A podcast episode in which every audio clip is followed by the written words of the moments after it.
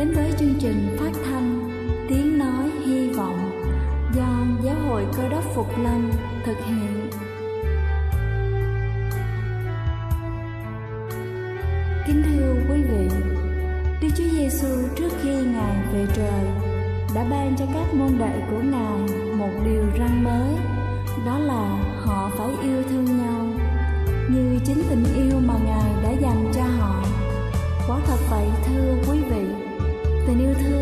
một món quà vô giá mà Chúa đã ban cho nhân loại và đó cũng là thông điệp mà chúng tôi muốn gửi đến toàn thể quý vị. Nếu quý vị muốn tìm hiểu thêm về chương trình, về niềm tin hoặc muốn nghiên cứu về lời Chúa, xin quý vị gửi thư về chương trình phát thanh Tiếng Nói Hy Vọng địa chỉ 224 Văn Đăng Lưu, phường 3, quận Phú Nhuận, thành phố Hồ Chí Minh hoặc gửi email cho chúng tôi theo địa chỉ tiếng nói hy vọng amogmail.com. Ngoài ra, quý vị cũng có thể liên lạc với bất kỳ hội thánh cơ đốc Phục Lâm tại địa phương gần nhất. Xin chân thành cảm ơn và kính mời quý vị lắng nghe chương trình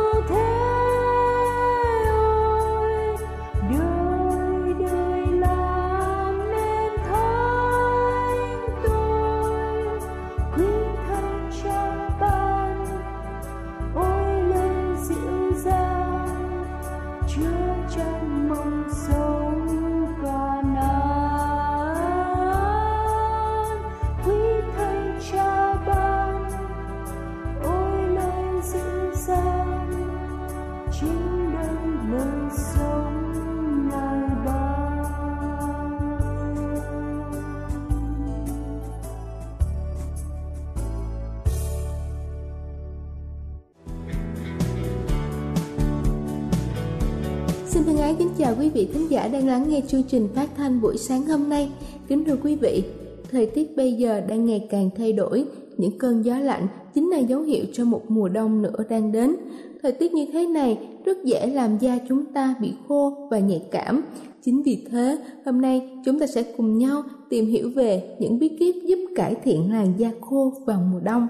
Đầu tiên đó chính là không tắm nước quá nóng. Tắm nước nóng trong một thời gian dài sẽ làm da của chúng ta mất lớp dầu tự nhiên, làm cho da khô nẻ, sần sùi và bong tróc. Ở những nơi có thời tiết lạnh, khi buộc phải tắm bằng nước nóng thường xuyên, cần kiểm soát nhiệt độ nước, chỉ cần vừa ấm là đủ. Kiểm tra bằng cách dùng khuỷu tay chạm vào nước, nếu thấy ấm là được. Ngoài ra, thời gian tắm cũng quyết định đến da. Việc tắm quá lâu có thể làm cho da chúng ta bị nhăn nheo và trở nên khô ráp. Thứ hai đó chính là uống đủ nước. Cơ thể của chúng ta có 75% là nước, do đó nếu để cơ thể thiếu nước sẽ gây rất nhiều tác hại, nhưng ngược lại uống quá nhiều nước cũng sẽ làm không tốt vì thận phải làm việc quá nhiều, gây ngộ độc nước. Theo công thức, lượng nước cần cho một ký cân nặng cơ thể là khoảng 40ml.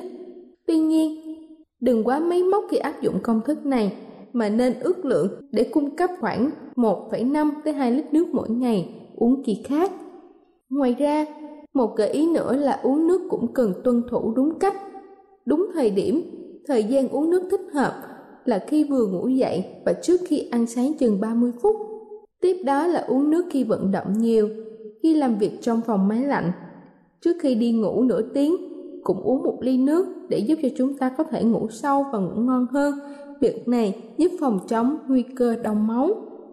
Thứ ba đó chính là ăn nhiều trái cây và rau xanh. Ăn đa dạng các loại trái cây, rau xanh không bao giờ là thừa vì trong các loại thực phẩm này có chứa nhiều chất xơ, loại vitamin, khoáng chất có lợi cho sức khỏe, trong khi chúng ta không có nhiều đường, chất béo như là loại thực phẩm khác mà còn góp phần đảm bảo được lượng nước mà cơ thể cần. Thứ tư đó chính là dùng kem dưỡng ẩm đều đặn. Không chỉ khi mà da khô thì mới dùng kem dưỡng ẩm, mà bình thường việc bôi kem dưỡng ẩm cũng rất cần thiết trong quá trình chăm sóc da. Việc này mang lại cho chúng ta một làn da đủ nước, mềm mại. Kem dưỡng ẩm còn giúp làn da chống lại tác động xấu từ môi trường. Việc sử dụng kem dưỡng ẩm mỗi ngày cũng sẽ giúp cho da căng mịn, hạn chế nếp nhăn và lỗ chân lông to.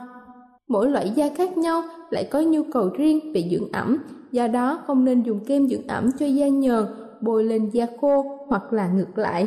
Nếu da của chúng ta nhờn dầu, cần chọn một loại kem dưỡng ẩm chiết xuất từ thực vật tự nhiên và không chứa dầu.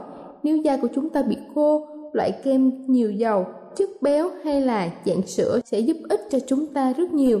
Còn da hỗn hợp, nhờn ở vùng chữ T khô trên má và cổ thì cần dùng loại kem dưỡng ẩm ít dầu và chất béo. Ban ngày, chúng ta cũng nên thoa kem dưỡng ẩm phù hợp, có chứa thành phần chống nắng. Ban đêm nên sử dụng kem dưỡng ẩm cấp nước và có nhiều dưỡng chất để da có thời gian tái tạo. Thứ năm đó chính là các loại mặt nạ dưỡng ẩm. Mặt nạ dưỡng ẩm có rất nhiều loại, mỗi tuần từ 2 tới 3 lần chúng ta nên sử dụng các loại mặt nạ này để tăng thêm dưỡng chất và cấp nước cho làn da, đồng thời lấy đi da chết, thu nhỏ lỗ chân lông. Các loại mặt nạ tự chế lý tưởng để dưỡng ẩm da khỏi bị khô và mùa lạnh. Hành khô thường là mặt nạ lòng đỏ trứng gà mật ong, mặt nạ bột yến mạch, mật ong, mặt nạ mật ong với sữa chua, mặt nạ bơ cùng sữa chua và mật ong, mặt nạ dầu ô liu trộn chung với nước hoa hồng. Cuối cùng đó chính là xịt khoáng nhiều người lầm tưởng rằng khi bôi kem dưỡng ẩm và trang điểm thì khỏi phải xịt khoáng nữa. Nhưng trên thực tế, việc xịt khoáng rất cần thiết, nhất là khi chúng ta làm việc trong môi trường có máy lạnh. Xịt khoáng dạng phun xương rất dễ sử dụng. Chúng giúp cho tăng cường độ ẩm ở da từ 10 tới 20% và đặc biệt là không làm cho da chúng ta bị bóng lên vì dầu. Ngoài ra, xịt khoáng còn giúp lớp trang điểm bền hơn, giúp da tươi tắn trong môi trường khí hậu khô hanh. Kính thưa quý vị, tôi vừa trình bày xong những bí kíp giúp chúng ta chống lại những tác động xấu của thời tiết lên làn da của chúng ta. Hy vọng những chia sẻ trên sẽ thật sự hữu ích. Chúc quý vị có một mùa đông ấm áp. Đây là chương trình phát thanh Tiếng Nói Hy Vọng do Giáo hội Cơ đốc Phục Lâm thực hiện.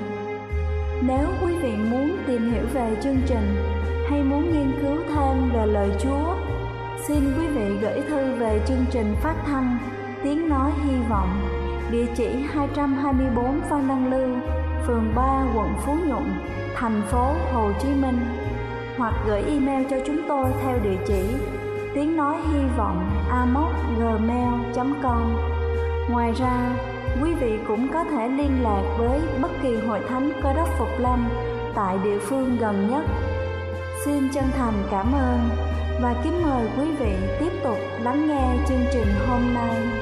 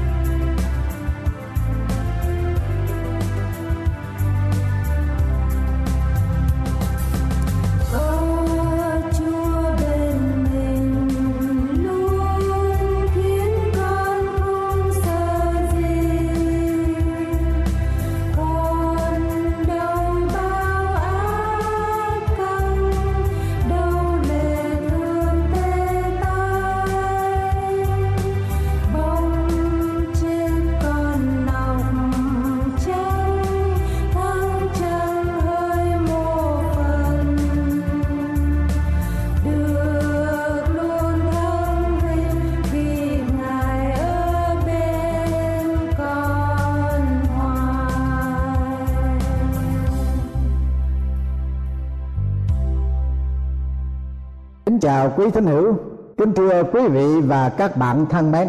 Chương trình truyền thông sẽ đến cùng với quý vị đề tài người đàn bà Sunem. Thưa quý vị, tại Sunem trong thời kỳ cử ước có một người đàn bà tuy rất giàu có nhưng không thấy neo danh tính chỉ được gọi là người đàn bà Sunem. Ngày kia tiên tri Elise đi ngang qua đất Sunem, gặp một người đàn bà này, mời Elise về nhà dùng bữa phúc âm cử ước, sách các vua thứ hai, đoạn 4 câu 8 thường khi những người giàu, thì tên tuổi của họ nổi tiếng trong xã hội. Nhưng trái lại người nữ giàu có này thì không như vậy. Thậm chí cái tên của bà cũng chẳng ai biết đến? Nhưng bà ta lại có tinh thần hiếu khách. Bởi tinh thần hiếu khách của bà, nên đã được thánh kinh ghi vào thánh sử quả thật là một bài học thích đáng cho chúng ta ngày nay, noi gương về sự tiếp đãi khách và khiêm nhường của bà.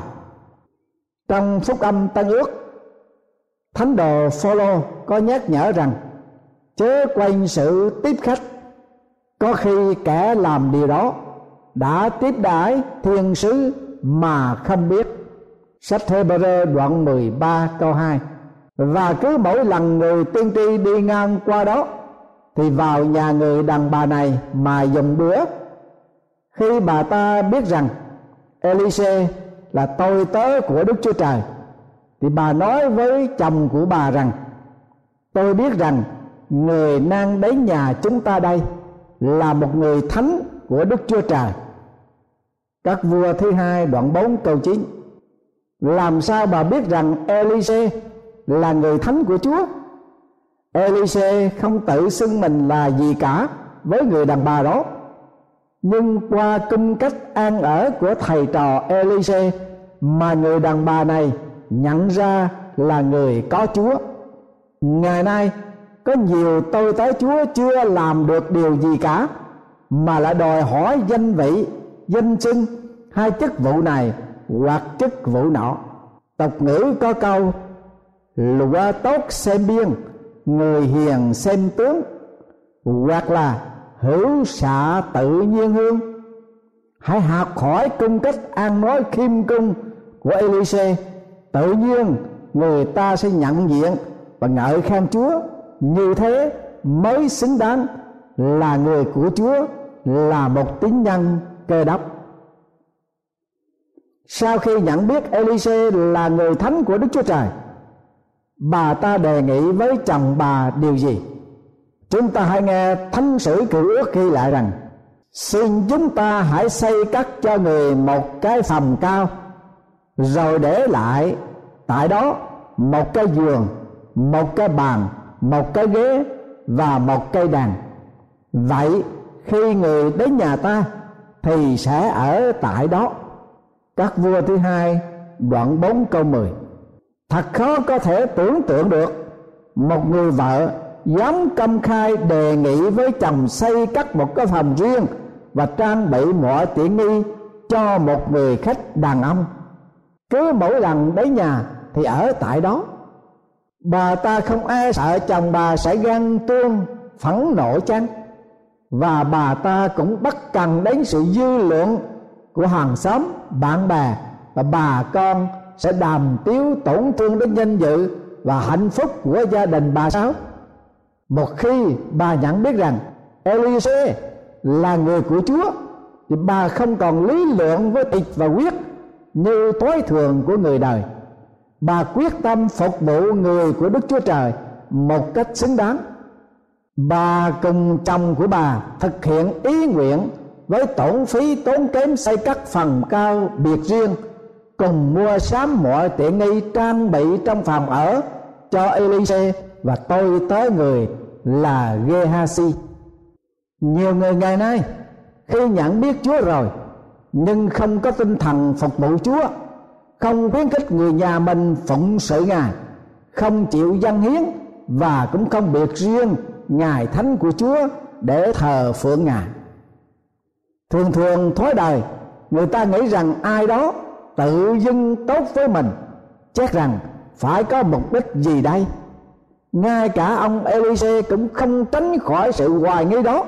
Nên ông bảo Gehazi, tôi tớ của mình, mà rằng hãy gọi người đàn bà Sunem đó đến đây. Khi người đến đứng trước mặt, Elise bảo tôi tới mình, nói với nàng rằng, kìa, ngươi đã lo liệu cho chúng ta mọi điều này. Vậy chúng ta phải làm gì cho ngươi? Có phải ngươi muốn nói dùm cho ngươi với vua hay là với quan tổng binh chăng? Các vua thứ hai đoạn 4 câu thứ 13 vì Elise đã có một ảnh hưởng lớn với vua Israel, vua Moab và quan tổng binh Josaphat nên ông có thể can thiệp cho người đàn bà Sunem này bất cứ điều gì bà muốn. Xong nàng thưa rằng, tôi vẫn ở giữa dân sự tôi. Có nghĩa là nàng và gia đình vẫn sống an lành và hạnh phúc giữa cảm đồng.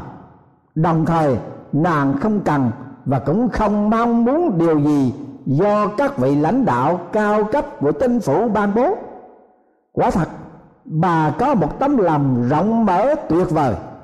Tiếp đãi tôi tới chúa một cách chu đáo, hoàn toàn tình nguyện, không một chút dụng ý vụ lợi gì cả.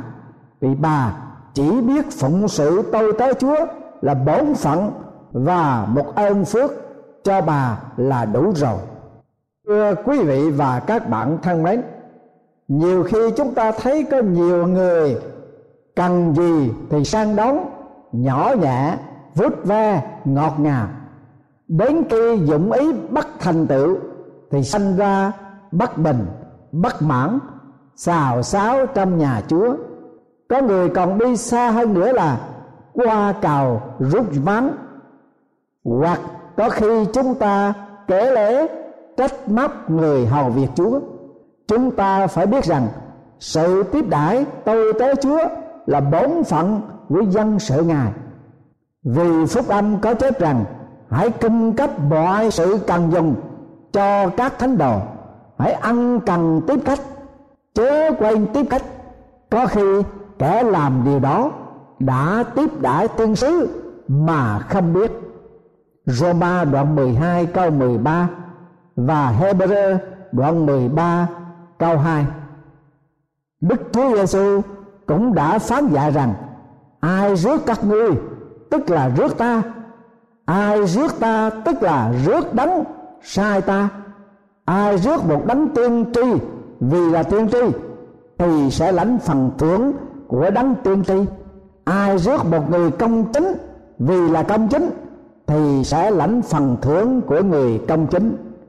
Matthew đoạn 10 câu 40 Tuy rằng người đàn bà không có một yêu sách nào cả đối với sự tiếp đãi rộng rãi của bà, nhưng Elise muốn biết ơn bà và bà phải được sự ban thưởng một cách xứng đáng về điều công chính mà bà đã làm. Gehazi gợi ý rằng à này, người không có con trai và chồng người đã già rồi đây là vấn đề đau lòng lớn lao nhất cho gia đình của bà. Vì nếu không có con trai để nối dòng dõi, thì tài sản và đất đai của gia đình bà sẽ chuyển giao cho người khác. Và dư luận của người ta về sự son sẻ của bà là một sự sỉ nhục cho bà. Đồng thời, tương lai của người vợ trẻ như bà mà bị quá bụa thì sẽ bị ham dọa vì thời gian quá bụa kéo dài trong đời sống mà không có kẻ quan phòng và người bảo vệ bà. Đời sống của bà sẽ phải hoàn toàn tùy thuộc vào an sinh xã hội dành cho người quá bụa son sẻ.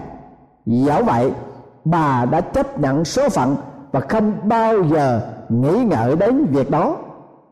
Nhưng Elise biết rất rõ về số phận hẩm hiu trong tương lai của những gia đình không con và nhận thấy rằng người đàn bà này cần phải được an hướng điều tốt nhất cho bà. Nên Elise nói với người đàn bà rằng, năm tới, vào độ này, ngươi sẽ ẵm một đứa con trai.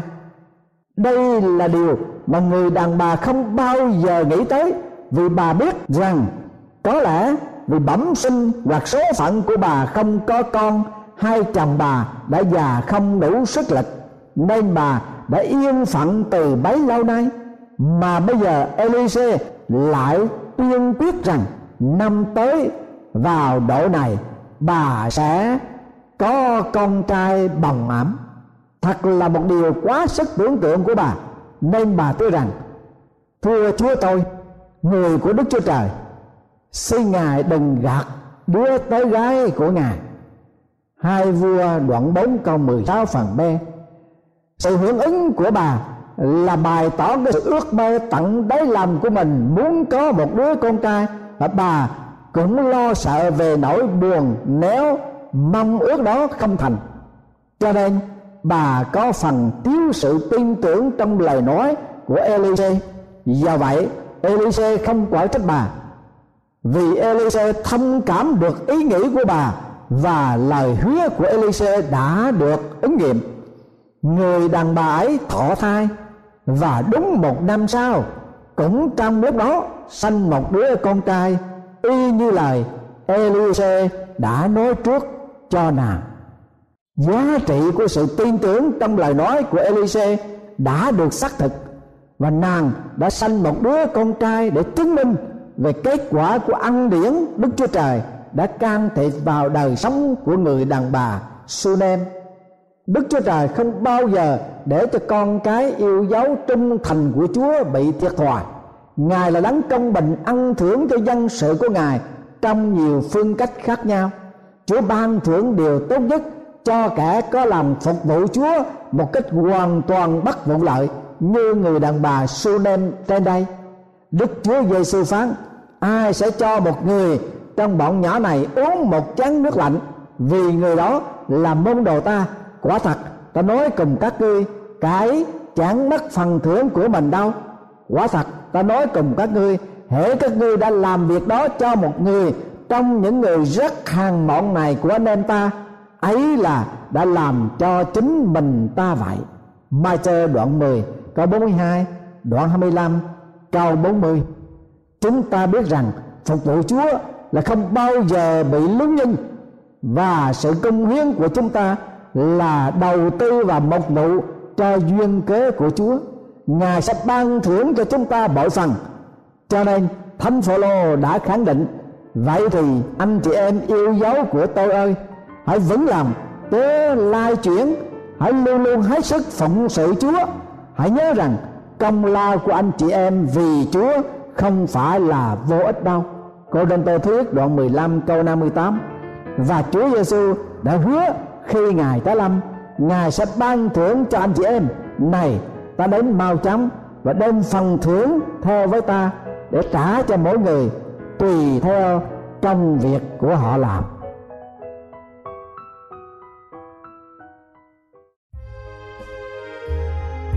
Đây là chương trình phát thanh Tiếng Nói Hy Vọng do Giáo hội Cơ đốc Phục Lâm thực hiện. Nếu quý vị muốn tìm hiểu về chương trình hay muốn nghiên cứu thêm về lời Chúa, xin mời quý vị gửi thư về chương trình phát thanh Tiếng Nói Hy Vọng, địa chỉ 224 Văn Đăng Lưu, phường 3, quận Phú Nhuận, thành phố Hồ Chí Minh hoặc gửi email cho chúng tôi theo địa chỉ tiếng nói hy vọng gmail.com Ngoài ra, quý vị cũng có thể liên lạc với bất kỳ hội thánh cơ đốc phục lâm tại địa phương gần nhất. Xin chân thành cảm ơn và hẹn gặp lại quý vị trong chương trình lần sau.